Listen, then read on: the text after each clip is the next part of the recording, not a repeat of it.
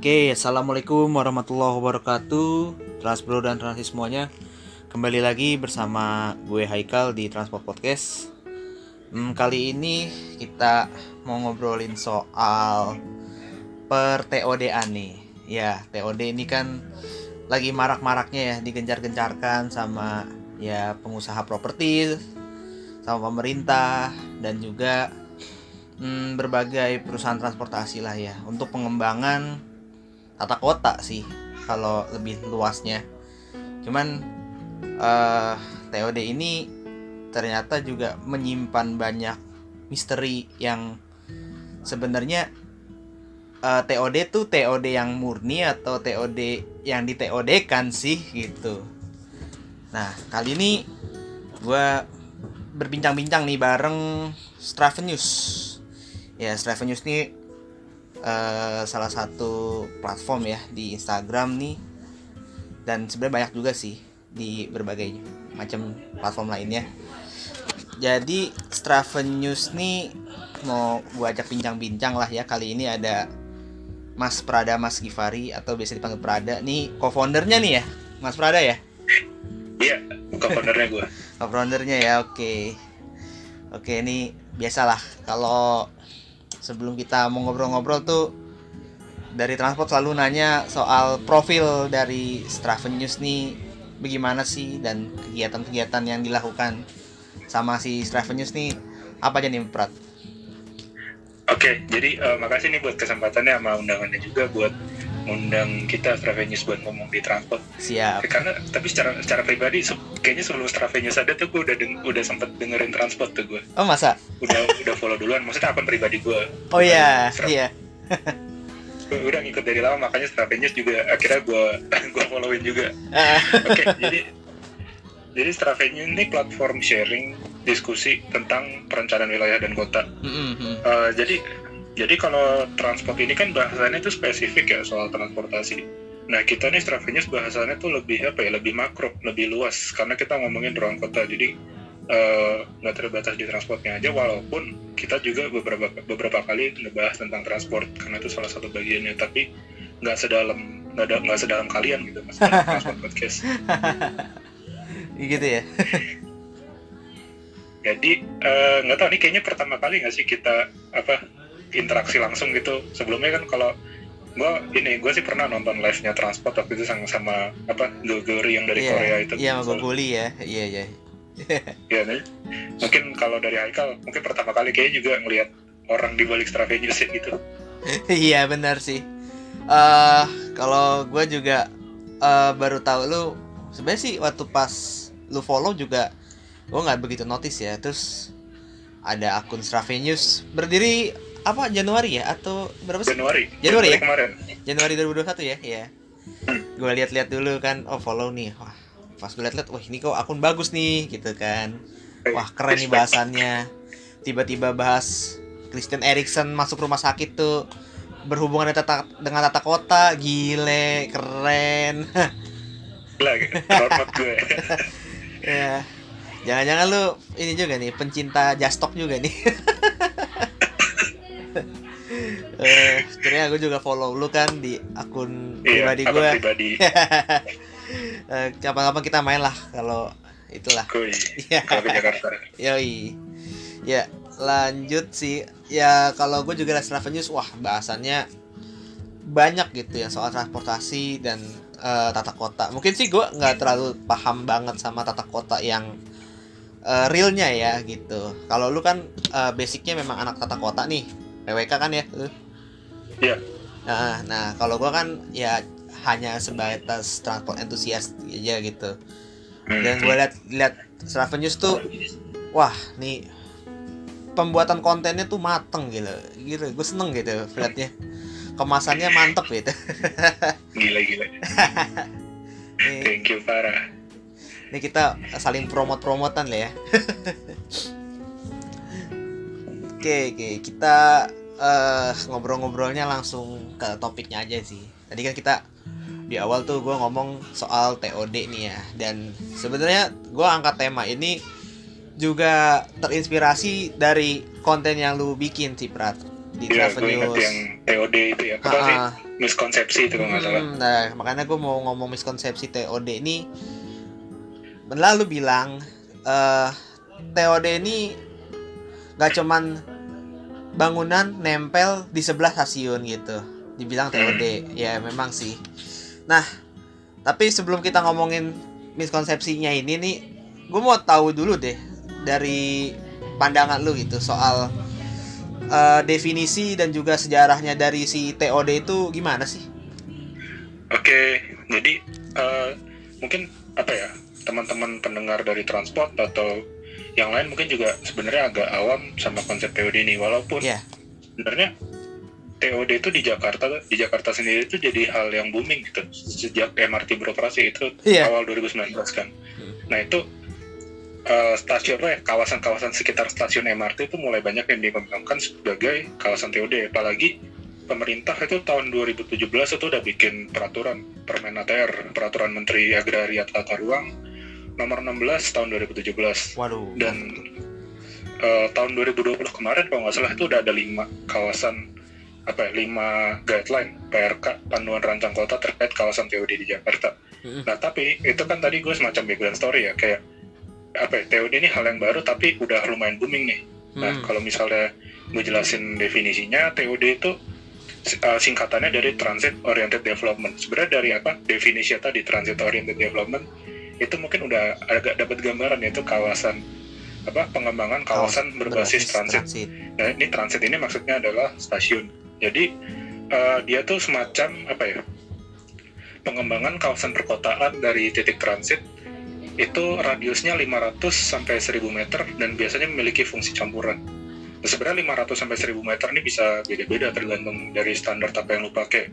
Mhm. Terus eh, yang gua ini yang gua pernah riset-riset pelajarin sendiri juga itu berkembang itu tahun akhir tahun 90-an sama seorang yang namanya Peter Keltop. Mungkin orang yang belajar TOD itu nggak nggak gitu asing lah sama nama beliau tadi.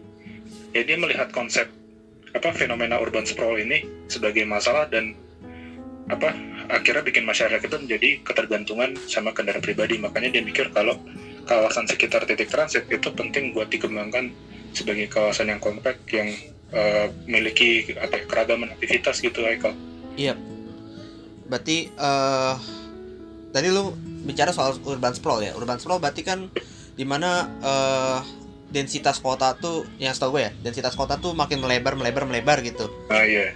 Ya, let's say Jabodetabek tahun 90 sama Jabodetabek tahun 2020 itu makin makin apa ya kalau gue lihat sih makin banyak aja gitu daerah-daerah kota pemukiman. gitu lah iya dan yang dulu bisa gue bilang tuh rural area udah jadi daerah suburban. Daerah iya, iya. Daerah ini. ha-ha. apalagi kayak misalnya kalau eh, kita nih ke daerah mana ya Rangkas Bitung lah let's say. Rangkas Bitung dan sekitar jalur kereta Kulon Green Line tuh ya nah itu kan mulai banyak tuh sprawling sprawling di sekitar di sekitar stasiun dibikin eh, kawasan-kawasan ya gue nggak tahu sih itu jenisnya TOD atau enggak tapi kayaknya sih cuma kawasan perumahan yang terkoneksi sama satu stasiun aja sih itu dan itu termasuk urban sprawl ya berarti ya Hmm. Oke, oke. Nah, eh gue juga pernah tahu nih, TOD ini katanya ini ya punya kebalikan gitu ya, namanya TAD gitu ya. Tuh, D. tuh apa sih eh, TAD tuh? Jadi TAD ini gue apa ya sejujurnya gue juga baru tahu pas gue nulis itu. Jadi kan Ah, eh, apa ya inspirasi gue waktu itu nulis itu sebenarnya dari kontennya kolektif Agora itu Iya. shout out buat Kak Givari Rahmat yang nulis tuh jadi transit adjacent development dan gue dari tulisan itu langsung apa ya, nyari sumbernya yang dia pakai itu dari jurnalnya John L. Rand heeh. disebut kalau TAD itu physically near transit but uh, fail to capitalize its proximity atau dia dekat secara fisik tapi dia gagal memanfaatkan kedekatannya itu atau dalam kata lain misal bangunan sama stasiun tuh dekat rumah sama stasiun tuh dekat tapi antar dua titik itu nggak ada semacam koneksi nggak ada semacam interaksi akhirnya yang membuat apa ya orang tuh jadi agak malas buat jalan kaki ke stasiunnya gitu loh. Jadi kayak antara stasiun sama bangunan cuma kayak antara stasiun dan bangunan doang. Eh, kawasan sekitar tuh nggak jadi kawasan yang menarik gitu loh kasarnya Hmm, gitu. Jadi uh, dibilang ya itulah hari kalau gue bilang tuh TOD itu nggak cuman uh, hasil hasil dan daerah sekitarnya tuh ya atau dibilang perumahan ataupun perkantoran yang dekat dengan stasiun gitu nggak yeah. nggak mencakupin itu juga ternyata ada komponen-komponen penting gitu ya hmm. dan ini gue juga mau ngangkat dikit nih sebenarnya hmm. uh, soal komponen jadi TOD itu kan kalau misal ini sebenarnya literatur udah agak tua sih dari Robert Cervero biasa hmm. disebutnya 3D yaitu density, diversity, design. Hmm. Nah di sini density sama diversity itu kayak saling berhubungan gitu penting. Kenapa kepada bangunan dengan kepadatan tinggi? Kepadatan tinggi di sekitar kawasan transit itu juga penting untuk apa ya? Dengan uh, kawasan yang kompak itu akhirnya membuat jarak berjalan kaki itu jadi semakin dekat. Belum uh, keragaman guna lahannya juga itu perlu diperhitungkan di sekitar kawasan transit itu. Sementara kalau yang desain itu lebih ke apa ya? Lebih ke urban design gimana kawasan itu jadi kawasan yang menyenangkan gimana bikin lu betah jalan-jalan di sana gitu kayak contoh aja taruh duku atas itu kan yep. lu kan juga nang jalan kaki di sana gitu uh, betul sih. Iya duku atas tuh uh, kalau dibilang tuh transit hubnya Jakarta nggak sih? Iya kau udah berapa stasiun sih sekarang? Empat atau lima ya? Uh, kereta bandara kereta KRL KRL MRT, MRT Jakarta LRT Jabodebek belum? Baru empat berarti? Baru empat berarti. Mm -mm, baru segitu. Nggak tahu ke depannya sih kayak gimana ntar.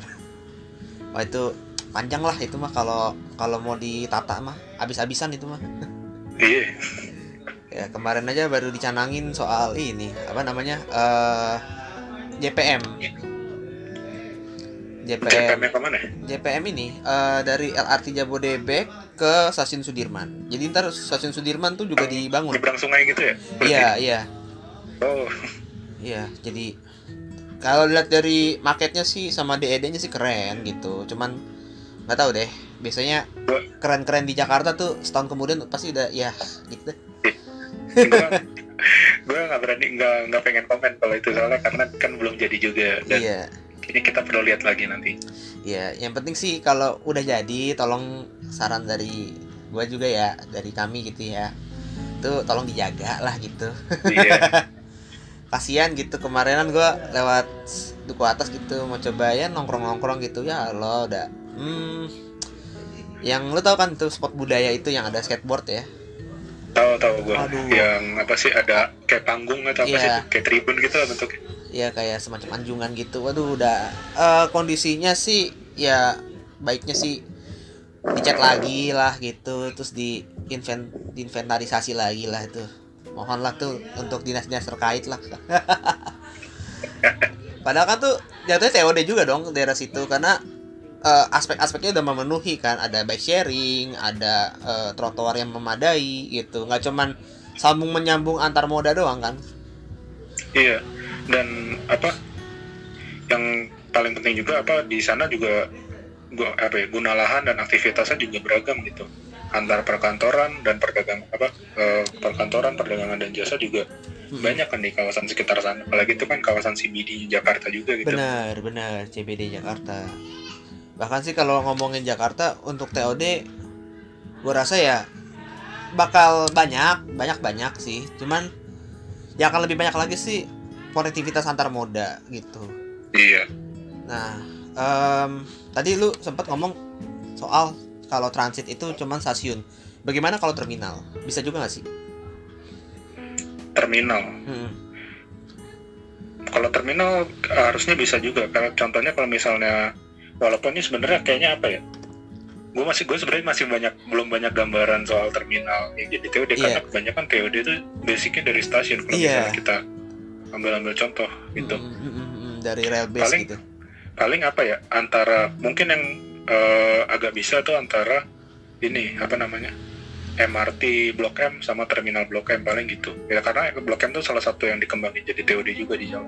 Betul betul. Betul dan uh, kita mau mulai masuk ke ke tema kita nih ya tentang miskonsepsi TOD nih ya. Jadi yang perlu diskusiin itu kan uh, eh, TOD juga nggak cuman menyambung menyambung antar moda juga tapi kadang di situ juga ada peran peran peran dunia properti gitu. Nah kadang eh gue kadang nggak ngerti ya gitu kalau lihat di iklan-iklan TV gitu ya tuh eh, dekat 5 menit dari eh, stasiun. terus selangkah dari stasiun ini selangkah dari terminal ini gitu. Ya selangkah selangkah tapi jalanan jalanan depannya aja kagak bener gitu. Nah iya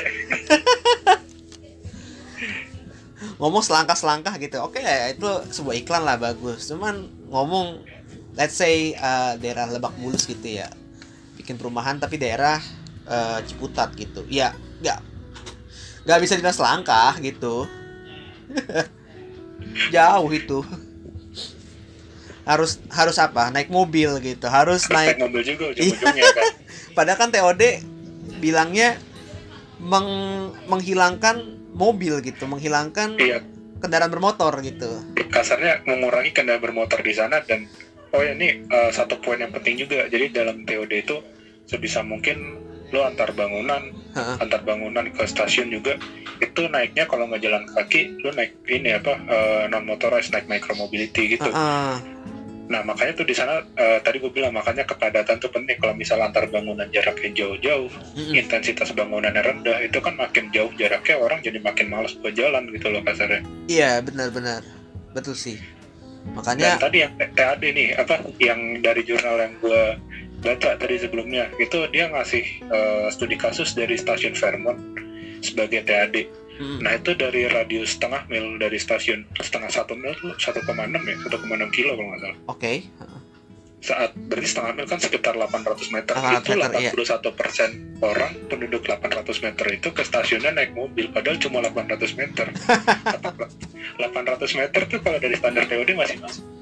masih masuk iya dong karena kan Masih sekilo, masuk. sekilo aja masih masuk sebenarnya gitu Nah itu kan masalah kan hitungannya Ah. kayak ya itu mungkin itu studi kasus di Amerika gitu sih. Kalau misalnya di Indonesia, apalagi di Indonesia gimana nih? Eh. Mungkin kita bahas nih kalau di Indonesia gimana? Eh, Indonesia jangankan 800 meter ya kayaknya 100 meter aja Naik motor motor. aduh TOD-nya ke warteg gitu kan atau ke warung gitu kan naik motor Tapi kalau so far yang gue rasain sih, kalau misalnya pindah-pindah moda, Heeh. eh misal dari mana ya? Kayaknya teori yang pernah gue cobain tuh cuma dua doang, cuma Blok M sama Duku Atas doang yang pernah gue naikin bahkan kan gue posisi gue lagi nggak di Jakarta nih Iya. jadi gue nggak tahu gue nggak tahu yang soal, soal kemarin launching apa stasiun tebet itu tuh oh ya heeh. kemarin gue sempat lihat story lo gimana menurut lo stasiun tebet tuh oke Eh, stasiun apa? Eh stasiun ya atau apa sih? stasiun tebet Eh, Iya. stasiun. Nah ini gue juga mau kasih disclaimer ya untuk orang-orang yang menganggap semua itu apa adalah TOD gitu ya. Padahal nggak cuman belum jadi TOD gitu sih kalau kata gue. Itu masih sebatas kayak perencan apa penataan kawasan aja gitu. Kawasan Iya. ditata. Karena kalaupun TOD daerah sekitarnya juga untuk di compact aja aksesibilitasnya enggak susah gitu Masih loh. belum. Heeh. Ya. Istilahnya Paling, tebet paling nih. apa ya dia? Kenapa kenapa? Paling paling kenapa kenapa? Paling dia cuma kayak ini kan apa sih ada semacam plaza atau apa sih kayak lapangan gitu kan Iya. lapangan depan stasiunnya gitu kan dia Iya, kalau gue bilang sih eh Tebet itu ditata untuk eh, menjadikan ini sih eh, lebih meng- lebih memudahkan, memudahkan untuk konektivitas antar moda salah satunya dan modanya juga menurut gue ya eh, konsep penataan kawasan stasiun yang dibangun dari itu Tanah Abang, Sudirman, terus apa namanya Juanda, terus Tebet, Manggarai Manggarai, terus Palmerah, Gondang Dia.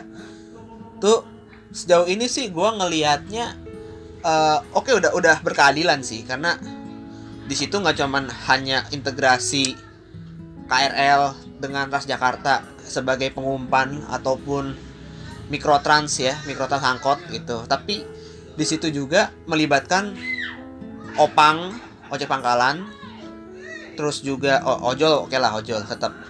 Sama ya mikrolet mikrolet yang masih belum masuk ini Jaklingko gitu. Hmm, iya iya. Dan juga bajai gitu. Misalnya bajai kan masih perseorangan gitu. Jadi ya aman-aman aja gitu. Menurut gua sih gua salutnya di situ. Cuman kalau untuk pengembangan TOD masih jauh dari kata TOD gitu. Ini hanya Iya, kayak se- belum seberapa seberapa persennya dari TOD lah gitu. Hanya sebagai konektivitas uh, antar moda dan juga uh, penataan kawasan kawasan stasiunnya itu ditata agar nggak nggak ruwet lah keluar stasiun gitu. Kayak disambut suasananya vibesnya enak gitu. Ya, gua. Heeh.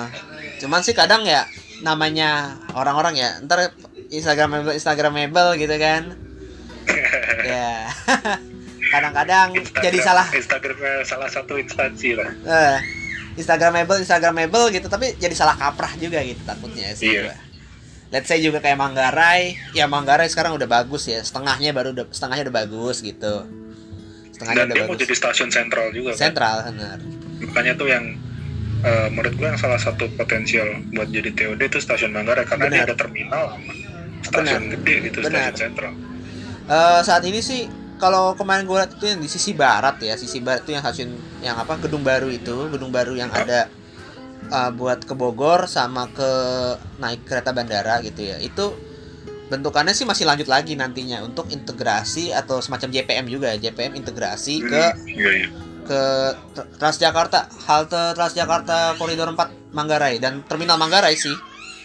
Karena kan terminal Manggarai juga sekarang dibilang apa ya nggak guna juga sih ada ada terminal di situ di tengah-tengah jalan. Harusnya sih bisa dikembangin karena itu gedungnya bagus. Ya berpotensi lah untuk kayak Transjakarta Transjakarta yang rute-rute apa lintas koridor atau bukan koridor bukan koridor utama ya gitu. Ya mungkin segeralah ke depannya entah itu siapa yang ngerjain mau itu di KA atau MITJ ya silahkanlah itu. Kalau dari gua sebagai perwakilan transport sih begitu. Nah kalau untuk apa kawasannya ya? Nah ini agak agak gimana ya Prat ya? Gua ngomong Manggarai itu ada sedikit eh gemes gitu. Kenapa ya, kenapa ya? Gem- gemes lah. Kalau gue bilang tuh Manggarai itu ya you know lah soal itu kasus-kasus di Manggarai itu apa aja gitu. Hmm ya iya iya iya ya itulah pokoknya Dan lah. masih banyak ini kan masih banyak daerah-daerah ini juga Iya. kumuhnya itu nah di itu. pinggir sungainya. Uh, dan oke lah kalau kumuh mungkin bisa ditata gitu tapi perilaku perilaku yang tanda kutipnya itu juga kudu dibenahin gitu loh. Nah itu gue sedikit mendukung TOD tapi jangan TOD-nya itu jangan itulah menggusur mengganti baru gitu mengganti baru eh, ya orang jadi eksklusif gitu kawasan eksklusif. Tapi orang-orang tersebut yang yang mana tadi tinggal di situ juga diberi kesempatan sih harusnya. Ya Gitu. gue setuju karena eh, yang penting dalam sekitar kawasan TOD itu kan ini kan hunian kan. Bener heeh, hunian lagi ya. Hunian. Dan ini eh, ini apa ya agak agak pengen gue bawa ke yang studi kasus gue bawa soal ini stasiun LRT Jabodebek. Nah kenapa tuh? Itu bisa bisa dibilang miskonsepsi kah? Itu yang studi kasus yang gue bawa di tulisan gue yang itu yang di Strava News itu kan kebetulan gue juga yang nulis waktu itu kan. Heeh. tapi eh, ini mungkin agak apa ya disclaimer karena ini kayak setahu gue masih belum sepenuhnya jadi nggak sih stasiun itu? Em, stasiun sih ya gue sih kalau ngeliat LRT ya sepanjang jalan tol entah itu Jagorawi atau tol Japek ya. Itu sih sekarang masih fokus soal aksesibilitasnya. Ya menurut gue sih agak sedikit telat gitu sih. Cuma Iya. kalau untuk koneksi antar apartemen ya ini sih gue masih eh gimana ya masih agak punya pros and cons lah. Gitu. Karena karena juga nih LRT City kalau misal dari brosur yang gue lihat itu lebih ke apa ya dia tuh bikin semacam kompleks entah perumahan atau apartemen tapi kayaknya sih apartemen sih. Ah, mungkin sampai sini kelihatannya fan-fan aja gitu lu bangun apartemen di sekitar titik transit. Iya. Tapi masalahnya di sini yang pengen eh, apa ya agak gua concern gua itu adalah eh, TOD itu kan identik sama multimoda ya sedangkan di sini yang lewat cuma LRT doang gitu. Heeh. Itu berarti cuma LRT doang. Ada sih opsi lain tapi kan jalan tol. Iya benar-benar. Tapi jalan tol. Terus tapi kalau di konten Strava News waktu gue cuma eh, ngebahas dari aspek hukum. Jadi dari kriteria Permen ATR nomor 16 tahun 2017 itu ada ada soal syarat hunian berimbang yaitu proporsi rumah mewah, menengah, dan sederhana dalam satu kawasan TOD. Sementara kalau misal kita lihat brosur LRT City, kayaknya perumahannya kayaknya nggak mungkin ada perumahan sederhana deh. Tapi kan gue nggak tahu. Iya, setuju sih gue, setuju, setuju. Kalau Maka gua, penting penting juga ada preservasi perumahan di Ah. sekitar kawasan TOD gitu. Heeh. memang sih, em gue juga melihatnya gini, waktu pas eh, LRT itu dibangun ya, gue waktu itu sempat bertanya-tanya sih, sebelum gue ada di transport ini gitu. Iya. gue liat ini naruh stasiun tengah-tengah tapi sebelahnya sebelahnya ada apartemen Eh gue sih ngeliat kayak di sisi si perusahaan itu ya si perusahaan membangun itu ya. Let's say the BUMN itu. Ya itu gue ngeliat kayak woi lu monopoli amat sih? Gue gitu gue gituin gitu. Gue pengen gituin gitu loh. Kayak kasarnya begitu. Kenapa kenapa sih lu kok sangat-sangat monopolistik banget gitu? Lu yang bangun LRT lu juga bangun kawasan. Lah berarti ntar lu membuat suatu eksklusif di sini dong. Tapi ya gue ngeliat kayak konektivitas antar moda sih ya antar moda di LRT Jabodebek sih saat ini sedang di didiskusikan ya gitu sama pihak-pihak terkait baik itu kayak BPTJ ataupun pemerintah kota pemerintah kota misalnya Bekasi ataupun Jakarta Depok gitu. Nah tapi itu cuma sebatas kayak connection gitu loh. Misalnya kampung rambutan terkoneksi sama eh, terminal akap bus antar kota antar provinsi dan juga Tra- Transjakarta. Tapi aksesnya akses di terminalnya itu juga harus dibangun sedemikian rupa yang ramah segala-galanya gitu dong. Karena Iya, kalau lihat kampung rambutan ya wah kalau lu ke kampung rambutan itu war war war war gitu. Itu isinya bis kencang kencang gitu. Nggak safe gitu. Terus juga ada angkot sih angkot mikrotrans juga. Ya itu bisa dikoneksiin. Tapi kan nggak semata-mata kayak let's say lebak bulus aja lah. Lebak bulus kalau koneksi antar moda itu sejauh ini sih kalau gua rasain sih cukup cukup nyaman gitu. Oh turun turun tangga MRT nunggu nunggu depannya angkot nyetopin lewat. Jakarta juga ada kan. Mas Jakarta ada gitu. Tinggal turun bawah ada halte gitu cuman kawasan juga masih belum dikatakan TOD ya kalau untuk koneksi-koneksi mah sejauh sejauh ini sih lihat MRT untuk koneksi antar moda sih oke-oke aja. Cuma kalau Oke LRT LRT Jabodebek ini agak penasaran sih gitu. Waktu itu gue juga sempat naruh di konten transport ya berapa tentang eh stasiun-stasiun di LRT gitu let's say kayak di daerah Jati Bening baru tuh. Nah itu kan ada apartemen tuh. Apartemen dan di, di sebelahnya ada eh, apa namanya? Stasiun. Apartemennya nggak cuma apartemen lagi ada mall gitu. Dan di situ Itu yang kesambung kesambung sama Skybridge gitu bukan? Atau bukan ya? eh, yang Skybridge tuh yang di Bekasi Barat. Oh, Bekasi Barat. Bekasi Barat. Nah ini sih sebelumnya nih sebelum Cikunir. Nah tuh memang sih ada yang eh, si BUMN itu gue gak mau sebut nama lah ya pasti udah tahu semua.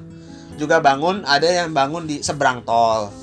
Yang pasti ntar pengembangan berikutnya gue yakin bakal dibikin Skybridge untuk menunjang si apartemen itu. Ya lah mem- mementingkan perusahaan dia sendiri dong kan sama yang bangun gitu. Tapi yang gue concernin adalah eh, di Jati Bening Baru tuh sempat gue angkat karena di situ ada mikrotrans yang gue inget ya Jak 84 kalau nggak salah. Rute Kampung Melayu Kapin.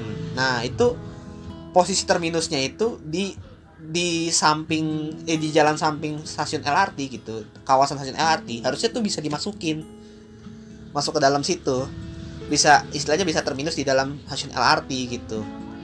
Tapi ya nanti kan bakal ber- berantem gitu loh sama angkot sebelah. Let's say Bekasi gitu. Dan Hmm, lain-lainnya. iya, iya. Begitu juga daerah Bekasi Barat itu juga katanya ya itu gue juga nggak tahu sih pengembangan sih bagus gitu di dekat exit tol gitu. Tapi kayak tanahnya tanah tidak bertuan gitu. Ya mungkin mungkin ya. Ke depannya sih dibikin nggak cuman park and ride dan apartemen aja tapi gimana ada bis yang di reroute ke situ entah itu bis Transpatriot dan segala macam bisa apalah gitu. Begitu juga di Bekasi Timur gitulah atau bis-bis yang ya bis Trans Jabodetabek lah gitu. Harapan gue Nah, begitu tapi kalau misal ini gue mandangnya mungkin bisa aja kayak bis misal di reroute ke sana ngarahin ke sana tapi gimana pun apa ya agak kurang cocok kalau ini diklaim sebagai TOD gitu gue mikirnya. iya iya. Hanya sebagai kawasan apa antar moda gitu nggak sih? Nah iya. Paling ka- hanya dia sebagai kawasan integrasi antar moda. Kalau sebagai TOD kayaknya kurang. Apalagi ini kalau misal apartemen dan ini kesampingan soal idealisme TOD pasti gue akan milih jalan tol nah. iya. Nah, gue mau nanggepin yang soal ini kalau tadi yang apa? Iya. Yang BUMN yang lo sebut dan dia mem- membangun LRT di situ sebenarnya ya. MRT, MRT itu juga melakukan hal yang sama tau. Oh iya Jadi, itu ITG ya? MRT itu kan pengembang dia, juga sebagai apa ya, dia kan juga sebagai pengembang kawasan di sekitarnya. Kayak perannya ini sama dua-duanya tapi sekarang masalahnya adalah gimana eksekusinya Iya benar benar benar gitu. Eksekusinya ya gimana eh, nantinya tuh eh, bisa bisa ini sih bisa lebih inklusif sih kalau gue bilang sih gimana caranya gitu. gua. Nah kalau gue bilang sih ya kalau kurang lebih mah begitu. Terus juga em, apa ya? Ada juga sih, ada juga sih kayak semacam ini sih Prat. Semacam apa sih istilahnya? eh kereta api juga komuter lain ya.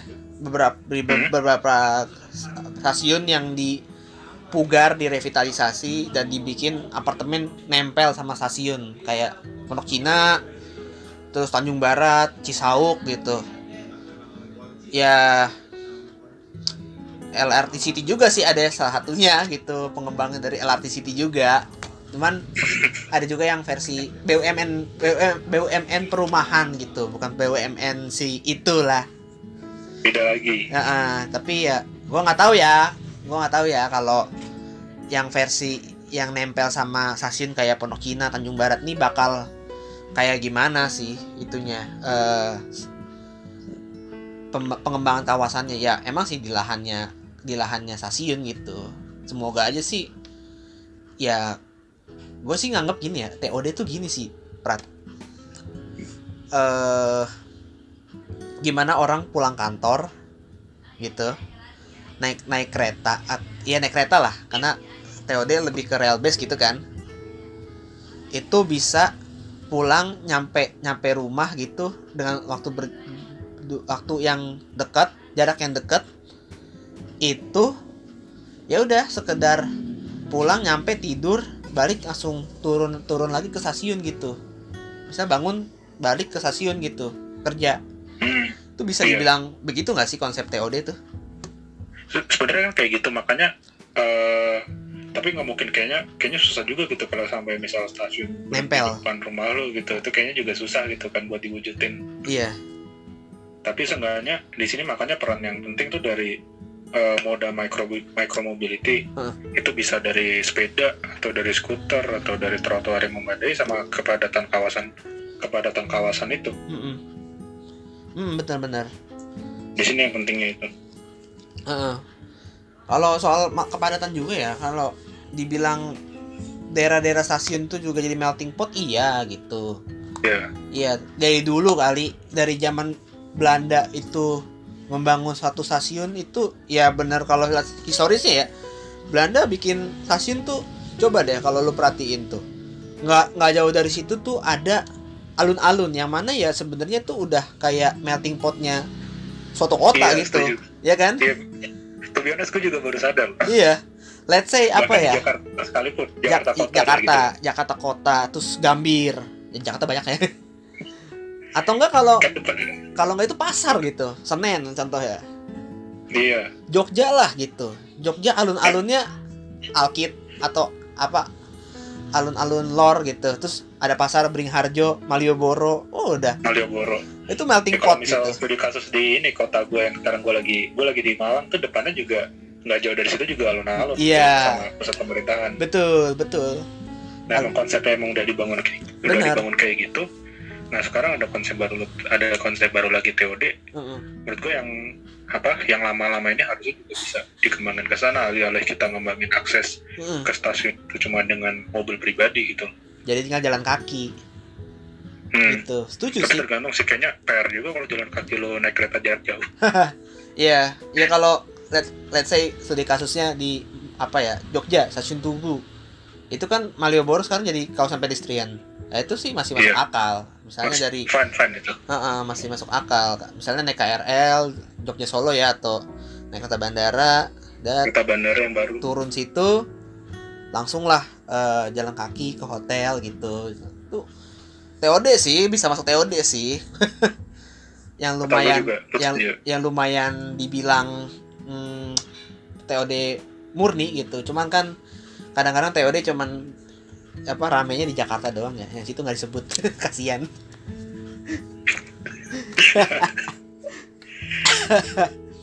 Aduh.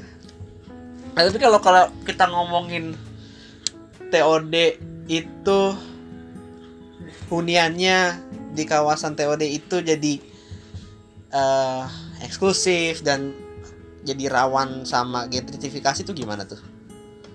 Nah itu itu poin yang pengen gue kembangin. Cuman nih gue masih apa ya?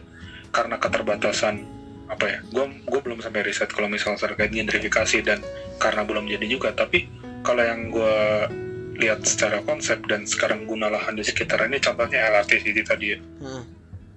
LRT City itu kalau misalnya dia bangun komplek yang gated gated community gitu Hmm. dan dia berkembang sendiri sementara kawasan di luar kawasan itu nggak jadi apa-apa takutnya kan jadi gentrifikasi itu yang ditakutkan Oh iya bener sih. Bener bener.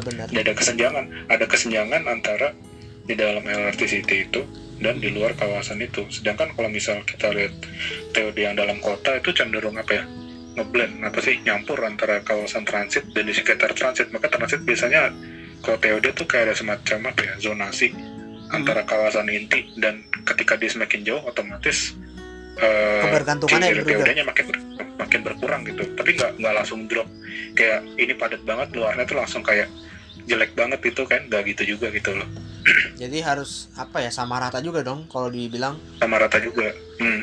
Jadi eh kawasan inti let's say satu kilo sebunderan gitu.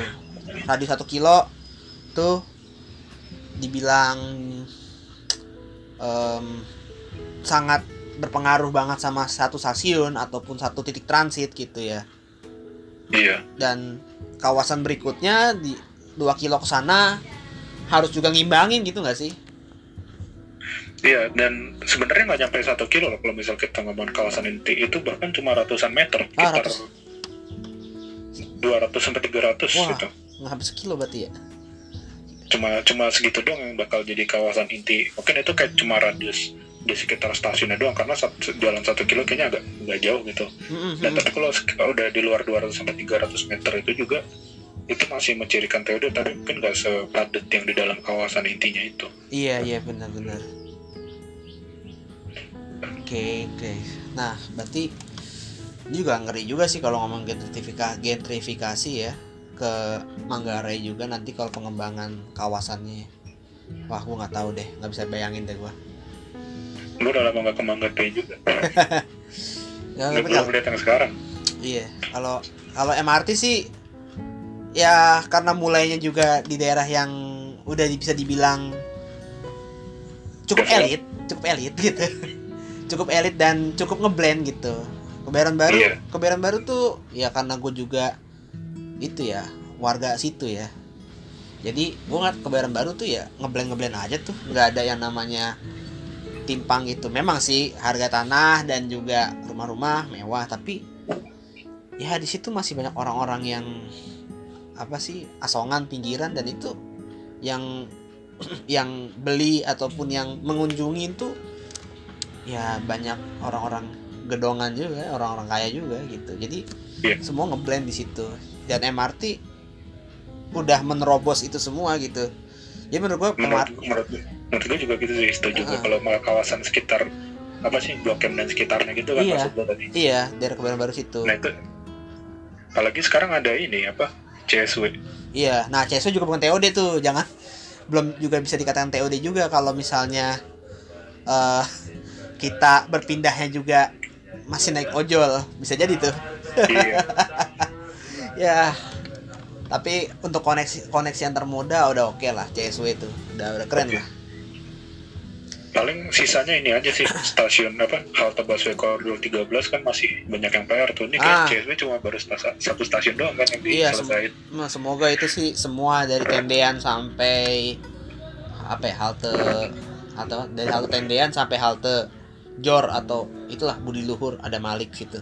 Ya semoga lah pelan-pelan. Itu juga katanya mau ada penataan juga sih gede-gedean antara stasiun Kebayoran, halte koridor 8 sama hal- halte Velbak koridor 13 gitu. Ya semoga sih. Koridor 8 yang halte apa kan ini pasar kebayoran baru pasar kebayoran baru pasar kebayoran lama tuh yang dekat flyover itu. oh iya tahu tahu gue ya situ. Ya situ itu gue pernah sih jalan kayak di sekitar sana dan ya mau mungkin masih perlu penataan juga sih kalau kata gue walaupun deket ya cuma kayak Itu- itu muter-muter tapi. juga males gue gitu. Jalannya muter-muter loh kalau muter sekilas kan kayak bersebelah sebelahan gitu loh. Ini stasiun Beran sebelah sebelah kanannya atau sebelah sisi timurnya tuh ada halte pasar kebayoran baru eh pasar kebayoran lama dan juga sebelah baratnya lagi ada halte Velbak gitu. Tapi kan jalannya harus muter dulu gitu. Itu kan orang males ya berjalan kaki di situ. Jadi butuh yang namanya ya gimana ya butuh skybridge juga ataupun penataan-penataan yang berbasisnya itu inklusif sih kalau kata gua. Kalau skybridge untuk untuk integrasi antar moda dan integrasi fisik baik itu kereta dan juga bis gitu. Ataupun em, integrasi tarif gitu ya masih oke gitu pakai skybridge tapi kalau untuk pengembangan kawasan harus lebih dari itu. Karena situ juga daerah pasar gitu yang namanya orang melting pot ya tumpuk tumpuk semua di situ. Agak susah gitu berat kalau dari gue gitu. Iya tapi gue juga mi- mikir gimana ya kalau misal tapi ini kayaknya bakal susah juga sih soalnya jalan yang jalan yang di antara halte Kebayoran apa pasar Kebayoran lama sama stasiun Kebayoran itu kan jalan ke arah Gandaria kan kalau nggak salah. Iya heeh. itu Nah, kalau Gandaria sementara gue tadi sempat kepikiran kalau misal dibikin dibikin kayak sekitar terowongan Kendal itu loh yang kayak ditutup tapi kayaknya kan nggak mungkin juga mobil mau lewat mana gitu. Benar benar. Masa itu kawa- masa itu kawasan penting juga tapi itu yang gue rasain waktu di sana juga jalannya muter-muter dan waktu itu trotoarnya masih belum bagus sih waktu itu betul gua jalan. betul betul tuh dan itu apalagi capek. depan stasiunnya tuh apa ya di pagarnya lumayan panjang. Namanya pagarnya tuh panjang ja- jadi gue masuk pintu masuk itu jadi jauh gitu lah benar kasarnya. benar. Betul. Pintu masuk cuman ada dua akses. Seharusnya bisa empat iya. empat atau tiga akses sebenarnya. Akses selatannya nggak ada. Ya itu sih memang seharusnya memang orang Indonesia dimanja-manjakan akses aksesibilitas yang benar juga. Bukan manja yang Iya, terlalu manja.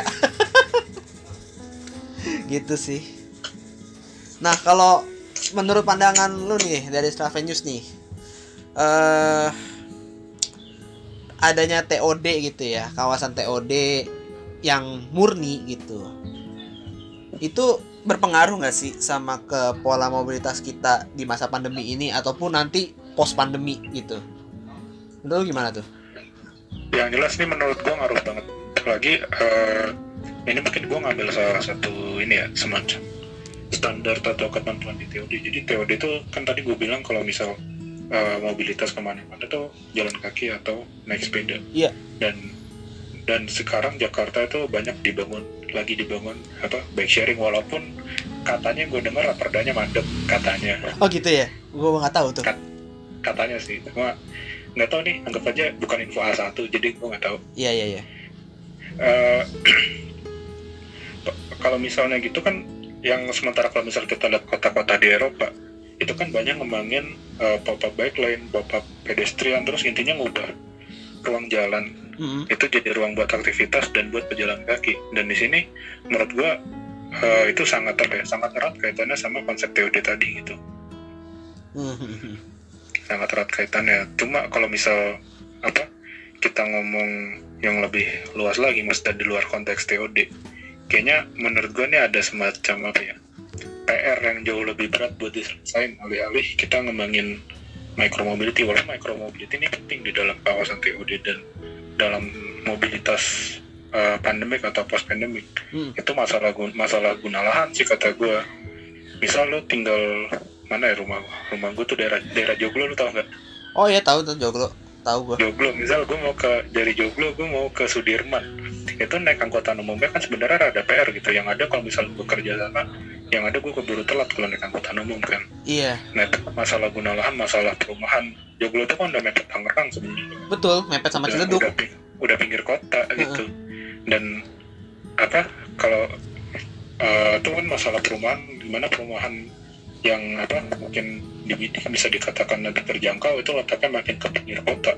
Betul. Tapi di sini yang salah satu hal yang apa ya perlu gua syukur syukur syukurin sih. Perlu gua highlight itu gua pernah lihat semacam peta rencana transportasi Jakarta 2040 apa 30 apa 50 itu kalau nggak salah kayak banyak titik yang udah terjangkau sama kereta-kereta gitu. Jadi rencana-rencana LRT rencana-rencana MRT Hmm. itu salah satunya ada yang ke daerah Joglo itu kan kayak oh "Ih, iya iya. nih kalau misalnya berkembang nih gitu. Mhm. jadi makin banyak opsi lu buat ke buat ke pusat kota naik angkutan umum gitu. Betul betul. Jadi eh orang naik kendaraan umum lebih reliable ya? Iya. Gitu lah dan bisa menyangkut banyak titik dari eh, makin banyak titik dan makin banyak pilihan juga lu buat ke pusat kota gitu. Betul betul Iya sih gue juga ngeliat apa eh, rencana induk transportasi Jakarta atau RITJ 2030 atau 4 40-an gitu ya.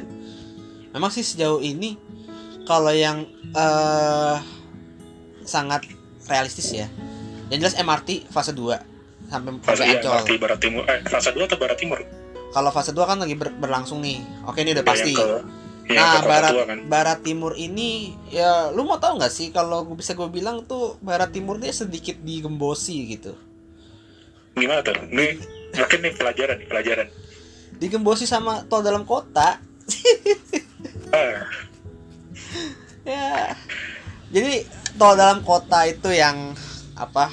Pulau Gebang, Kelapa Gading itu ya. Gue sebenarnya sih nggak mempersa nggak mempersalahkan tol dalam kota itu ada atau enggak gitu. Tapi gue cuma pingin gitu. Harapan semua orang sih. Kalau lu bangun tol dalam kota, bangun bangun jaringan transportasinya yang berbasis rail base pun juga harus gitu karena yang bisa di, diandalkan itu yang paling bisa diandalkan adalah rail base gitu dan sebenarnya jalur MRT itu dari Kalideres ujung Menteng itu Kalideresnya tuh ya gimana ya? Kalideresnya tuh dekat ini ya dekat sama terminal Kalideres itu kan jalan dan Mogot itu. Nah situ tuh sebenarnya tuh. Lurus terus sampai Grogol lalu lewat daerah Cideng terus ketemu di Tamrin ya di apa Bon Sirih bundaran HI di Bon Sirih kan ketemu enggak ketemunya di eh eh Tamrin, ya Sarina Sarina. Nah, nah Sarina Tamrin situ. Lanjut Senen, Senen sampai Pulau Gadung lewat jalannya koridor 2 ya. Jakarta koridor 2. Nah, dari Pulau Gadung ke ujung Menteng itu, itu kan ada tol di tengah-tengah itu. Motor mana MRT-nya gitu kan. Itu tuh agak agak lucu kan. Akhirnya itu gue bilang MRT Barat Timur itu digembosi, gue bilang. Kalau kasarnya mah gitu. Jadi di- dimakan. berharap juga loh sama di barat timur itu seenggaknya maksudnya eh, apa daerah-daerah yang di barat juga bisa terjangkau sama itu Benar, sejauh ini kan masih sekitar utara selatan utara selatan semua rata-rata. Begitu. Kalau apa koridor TJ juga yang dari barat apa sih? Yang ke ke arah Jakarta tengah kota. Paling koridor 3 sama koridor 13. Yang timur koridor 8 eh 8 tapi cuma sampai harmoni sih 8 iya, tapi maksudnya dari, dari ngambilnya dari barat gitu ke arah timur, ke arah tengah kota gitu. Paling koridor Enggak. 13 ataupun koridor 3 yang dari Kalideres. Udah. Nah, terus tadi balik lagi ke MRT ya. Tuh kalau gua kasih tahu tuh jalan jalan dan Mogot itu juga akan dijadikan tol gitu. Harusnya kan tuh jalannya MRT gitu. Pusing gak lo? Pusing gak? ya dari dan Mogot sampai daerah Pesing itu eh, itu akan dibikin tol gitu. Rencananya sih, rencana tol dalam kota fase selanjutnya. Jadi sampai sem- daerah Semanan. padahal kan kalau misalnya dibangun MRT apalagi daerah sana juga dilayani PJ beberapa koridor kan nggak cuma satu koridor setahu gua Iya, koridor utamanya satu, tapi maksudnya eh, koridor-koridor pendampingnya banyak gitu jadi kan TJ Iya. ini akan jadi feeder gitu loh Kenapa melengkapi malah ngembangin tol dalam kota daerah sana iya itu dia masalahnya mas bro. Akhirnya MRT bingung mau tar akhirnya nih orang-orang yang mau bikin jalur MRT fase ini fase 3 ini barat timur bingung mau taruh mana nih jalanan. Akhirnya sih katanya opsinya lewat Tomang. Itu Tomang tuh Tomang sebelah tol. Nah sebelah tol akan dibikin jalur MRT cuman jalannya juga sempit harus harus eh bebasin lahan. Nah tapi masih belum pasti sih yang jelas. Yang jelas tuh yang yang bermasalahnya itu di da- daerah Dan Mogot sama daerah Pulau Gadung. Nah ntar habis Pulau Gadung ke ujung mentengnya ini masih nggak ngerti mau lewat mana. Kalaupun lurus ini harus bagaimana gitu? Harus dibikin tinggi kah di underground kah? Padahal sih bilangnya underground itu dari daerah mana tuh Grogol atau ya pokoknya daerah setelah Tomang itulah sampai habisnya di Senen gitu undergroundnya. Sisa sisanya eh, elevated. Ya itu mau taruh mana gitu. Pusing itu ada ada si tol dalam kota. Hmm, ya udahlah nggak tahu lah yang terbaik aja lah gitu. Dan juga Iya, LRT nggak yakin juga dalam waktu dekat berarti. Ya, dan juga LRT dulu sih memang ada rencana gue pernah naro juga sih soal di transport soal itu ya LRT itu tadinya emang ada rute ke Joglo ya Joglo Tanah Abang terus juga yang rute yang velodrome ini tadinya tuh memang rencananya dibikin memutar looping tapi Iya. ternyata katanya dibelokin ke arah Halim untuk koneksi eh, kereta cepat dan juga koneksi daerah-daerah Klender, Kalimalang dan sekitarnya. Oke sih agak bagus gitu, cuman main koridornya ini harus gimana gitu. Main koridornya ini mau dibikin kayak apa? Mau dibikin eh ngeluping gitu lewatin daerah Matraman, Manggarai, terus daerah mana tuh namanya? eh, duku atas akan bertemu di duku atas kah atau enggak ya nggak tahu katanya lewat JLNT Satrio tuh yang apa kuningan tahu kan lu tahu tahu tahu. Ya situ. Katanya lewat situ. Cuman nggak tahu gitu. Katanya mau lewat mau diganti JLNT itu jadi rute jadi eh LRT gitu. Tapi gue juga nggak tahu sih nanti gimana. Kali situ juga ada rencana dalam tol dalam kota juga. Katanya sih di duku atas nggak jadi karena duku atas sudah penuh gitu. Dan eh, berdampingan Tol berdam- dalam kota duku atas. Iya ber- berdampingan juga sama PJ koridor 4 dan juga KRL ini kan Sudirman tuh loop line. Ya jadi mengalah lah karena udah udah udah banyak udah banyak angkutan di situ. banyak Iya. pilihan juga Heeh.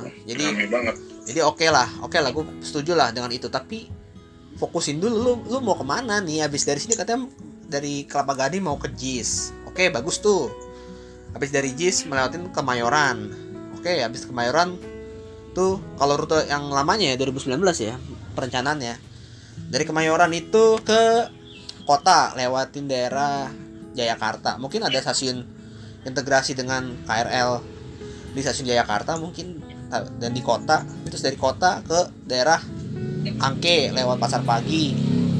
Dari Angke ke daerah Tanjung Duren. Tanjung Duren ke Manggisan. Ke Manggisan Tanah Abang. Tanah Abang itu duku atas ntar balik lagi ke Manggarai gitu. Tapi nanti masih belum pasti gitu kalau duku atas itu di- dihilangkan mau lewat mana JLNT bagus menurut gua. Cuman dikaji lagi lah gitu. Ada ada rencana apa lagi supaya nggak tumpang tindih gitu. Kalau bisa sih juga ini harapan gue sih kalau bisa ya terintegrasi dengan Manggarai juga. Karena mau mau mau gimana pun di situ akan jadi sentralnya kereta jarak jauh gitu. Kayak di KL Sentral lah ada kereta api jarak jauh kereta api komuter ada LRT juga kayak gitu kan kalau di KL Sentral ya harapan harapan gue juga buat yang Manggarai ini terutama nih Iya, makanya ini harus penting banget nih pengembangan TOD Manggarai juga sih. Semoga sih. like, di, like ditunggu like ditunggu nih nah, ditunggu. Yang jelas penataan stasiun itu juga penataan stasiun juga ya belum belum pasti TOD lah ya. Hanya sebagai konektivitas antar moda dan ya penataan kawasan sekitar aja. Sekitar sih nggak terlalu nggak terlalu ini sih nggak terlalu berpengaruh banyak tapi pelan-pelan akan ada sih gua rasa muncul um, menjadikan itu daerah TOD gua rasa sih gitu akan muncul perlahan-lahan gitu asal ya orangnya juga sih ya nggak sih Prat? iya kalau misal orangnya apa lebih milih buat jalan kaki buat ke mana-mana gitu lah Ah. intinya walaupun nggak itu juga ada peran banyak peran penting dari pengembangnya juga. Iya gitu. prioritas prioritas mau bangun apa dulu gitu. Hmm, hmm, makanya. Gue sih ngeliat kayak penataan penataan oke udah bagus gitu ya. Trotoarnya dibagusin kasih kasih guiding block terus juga ada parkiran bike sharing meskipun sepeda yang nggak ada. Terus juga penataan eh, ojol opang tadi yang gue sebutin itu udah bagus berkeadilan gitu. Kita tanah di tanah abang juga. Cuman kawasan sekitar itu udah bisa melingkupi belum? Apalagi daerah pasar. Ini kan susah banget gitu. Daerah pasar kayak tanah abang kebayoran. Nah itu susah banget. Beb, bakal jadi PR panjang deh Prat. Soal TOD Ya, ini. ya nggak sih? Penataannya penataan yang ditata tuh apa ya? Pasar tradisional tuh bakal PR yang PR banget. berat banget. Ah. karena identik sama apa ya identik sama preman atau ya pokoknya Iya. penguasa situ. yang ada penguasanya lah Iya. gitu. bener-bener gitu. Ya gitulah. Kalau dari gue sih gitu sih. Dan untungnya yang utara selatan itu apa ya? Karena emang udah banyak kawasan yang develop jadinya kebanyakan TOD daerah sana jadi gampang dikembangin. Nah sekarang masa ya utara selatan doang? Masa iya sudah mata tamrin doang gitu. iya. Bosen kan itu, itu, itu mulu bosen kan? Kayak Jakarta nggak ada yang lain apa? Gitu. Padahal ada lebih dahulu Rawamangun yang ada LRT itu bisa dikembangin gitu loh LRT aja gue belum pernah naik loh karena itu nggak terkoneksi itu terkoneksi on sama ini deh sama Transjakarta terkoneksi ya iya tapi lucu lucu. Di mana-mana yang bis di mana-mana yang bis itu menjadi pengumpan. Ini kok LRT jadi pengumpan bis? Gitu loh. Ya gue berharap makanya ini sepetan dilanjutin mau ke arah mana ini loh. Yang arah apa ngeluping tengah-tengah kota. Oke bagus looping tengah kota gitu. Jadi tengah kota nggak cuman looping by KRL tapi ada LRT gitu. Bagus gitu. Yang tolong yang bener gitu bikin rutenya nih yang jelas mana gitu. Gue cuma nunggu itu doang sih. Itu sih yang penting mah. Itu kalau kalau kawasan-kawasan perlahan-lahan oke lah bisa dikembangkan kembangkan asal asalkan tuh ya bisa dibilang ini sih eh, bisa dibilang kawasan tersebut tuh bakalan berkembang dan ya lebih dinamis sih soal TOD ini. Gitu sih. Kalau dari gue kalau dari lo ada apa lagi kira-kira nih harapan? Atau apa kalau kira-kira gue kalau mau ngasih harapan sih tadi itu. Kalau eh, dari Straven News nih mungkin sebagai closing statement kali ya. Udah sejaman as kita ngobrol keasikan nih ya. Kalau harapan untuk ini ya secara pribadi yang jelas eh, kawasan-kawasan POD yang apa ya yang kita mungkin kalau ngambil Jakarta tuh best practice bisa kita ngambil dari daerah Duku Atas itu Ah, apa, perlu diperbanyak itu nggak cuma di utara selatan doang. Tapi ya gue juga paham gitu PR-nya berat. Apalagi daerah apa koridor barat timur juga yang kayak seperti yang lu jelaskan tadi dan gue juga baru gue juga baru tau karena gue nggak se semendalam itu mendalami kondisi daerah apa daerah Jakarta Timur gitu. Ya apalagi kalau daerah Ceng apa namanya gue lupa sih. Daerah Cengkareng dan sekitarnya kan gue masih tahu. Cuma daerah timur gue nggak banyak tahu. Oh, itu ternyata juga banyak banyak masalah gitu. Betul. Gue nah, gue paham itu bukan bukan PR yang gampang. Tapi kalau misal apa prioritas kita ngembangin angkutan umum kita kita terus sekitar titik tengah kita itu dikembangkan menjadi kawasan yang dengan konsep TOD terus dengan eh, jalur pejalan kaki yang ditata sedemikian rupa terus ada pengaturan-pengaturan dari regulasi-regulasi tata ruang yang mengharuskan kalau bangunan tuh intensitas bangunan apa KDB-nya tuh harus segini Mm-mm. harus bertingkat minimal segini dan pokoknya apa ya banyak regulasi dan insen- insentif disinsentif yang bisa membantu untuk meningkatkan kawasan TOD di sekitar daerah koridor barat timur ini sih gitu nggak sih nggak cuma dari segi si transportnya aja di sini eh, konteksnya adalah kawasan itu dikembangin dengan konsep tertentu dan konsep TOD itu tadi sih. Iya. Jangan sampai konsepnya malah jadi apa cuma yang kayak tadi miskonsepsi nggak cuma lo naruh bangunan deket dekat stasiun doang. Hmm, percuma juga. Benar benar. Dan semoga dengan kayak gitu lebih inklusif nggak sih harapan lu? Dengan Harapan adanya iya. TOD DO dengan adanya TOD ini selain juga merubah pola mobilitas dan juga membangun suasana lebih inklusif gak sih? Itu harapan lu juga gak sih itu kalau misalnya yang lebih inklusif itu kayaknya apa ya? Emang sudah seharusnya mobilitas juga jadi inklusif gitu loh maksudnya. Gitu ya? Ya dan eh, ini maksudnya inklusifnya ke mana nih? Ke ke arah orang ya? Ke, ke arah orang ya? Iya, dari misal ke contoh nih, misal ke penyandang disabilitas mungkin tuh fasilitas-fasilitas yang perlu dipertimbangkan kan juga banyak gitu, misal apa Hmm. tactile block, iya. Terus eh, terkait misal apa ya pedagang-pedagang, Mm-mm. pedagang-pedagang apa namanya, hawker hawker center, sejenis-jenis hawker center, Mm-mm. pedagang-pedagang sektor-sektor informal, mungkin sekitar kawasan TOD itu bisa ya dikembangkan semacam apa ya culinary center atau apa gitu. Contohnya kalau misal di terowongan Kendal tuh kan di sisi kirinya tuh kan ada kayak banyak stand-stand Iya. banyak stand-stand gitu kan. Dan betul bahkan ada kalau nggak salah apa sih yang apa ya orang difabel jualan itu loh iya kalau itu. nggak salah. Kopi jualan kopi situ. Jualan kopi gitu kalau nggak salah. Dan ya mungkin itu langkah kecil sih. Tapi menurut gua emang dalam pengembangan kota apa pun tuh emang harus inklusif. Betul. Betul. Eh, itu salah satu bisa kita ambil contoh terowongan Kendal dan Duku Atas lah ya intinya. Ke depannya Iya. bisa ya tergantung daerahnya juga sih kayak gimana. Eh, karena kan eh, treatmentnya beda-beda gitu iya Oke, oke mungkin eh segini doang kali ya, segini dulu kali yang bisa kita omongin kali ya. Karena sebenarnya sih banyak banget sih, ya nggak sih? Kalau ngomongin transport, kalau ngomongin transportasi dengan permasalahan kawasan di Jakarta juga tiap titik-titik gitu mau dari Jakarta Selatan kita rangkum, pusat kita rangkum, utara kita rangkum, barat dan timur kita rangkum juga bakal banyak gitu. Nggak cuman Iya. sekedar belum yang keluar belum yang keluar Jakarta Nah iya, apalagi kayak daerah Bandung, apalagi kayak ya, tadi kita sempat nge-mention ini ya, Jogja ya. Bekasi Jogja, Jogja. ya Bekasi juga sempat kemention iya, dikit tadi kan kalau iya Jabodetabek ke-mention lumayan lah gitu. Cuman iya ya daerah-daerah situ ya peran pemerintah juga harus itu sih turun dan nampung gitu.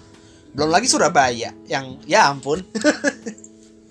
itu itu ntar harus kita ngundang ini teman TFS tuh Iya, kita harus undang ini Mas Adit kayaknya nih.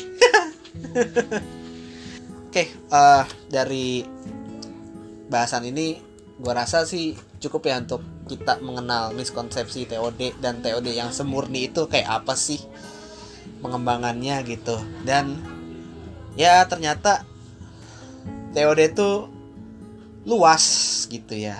Luas dan juga eh pengembangannya nggak cuman dibikin jadi dah selesai gitu. Tapi juga melibatkan orang-orangnya juga mau ditata atau enggak gitu. Nah itu sih eh, yang gue bisa simpul dari perbicaraan transport dan Straven News kali ini. Oke mungkin eh Tasbro dan Francis bisa ini nih dengerin podcastnya Straven News juga nih di Spotify ya nggak sih? Ada kan ada juga Ah, iya, tapi namanya lagi vakum dulu Oh, lagi nggak vakum. serutin kalian soalnya bikin Iya, kita kefokusan sih soalnya di sini. kita mau Iya, fokusnya sih soalnya fokusnya kalau gue fokusnya konten konten kalau ya. lo kan fokusnya di podcast kan Iya, gue orangnya dan tim gue males ini apa? Males ketik. Jadi cuman bacot doang. Bagian bacotan gue mah. Ya, apa namanya public public space ya, by Straven News ya. public space public Asik. space namanya gue Hostnya by siapa nih? By Prada juga nih. by Stravenius Eh, hostnya siapa? Prada juga. oh, hostnya bukan gue hostnya ada lagi Oh, Cuma ada lagi. sempat jadi host sih dulu Oh, cakep, mantap, mantap. Mbak. Oke, segitu dulu yang bisa kita bahas soal TOD. Semoga bermanfaat dan mohon maaf kalau banyak kekurangan dalam omongan kita atau kekeliruan, mohon dimaafkan. Oke, wassalamualaikum warahmatullahi wabarakatuh.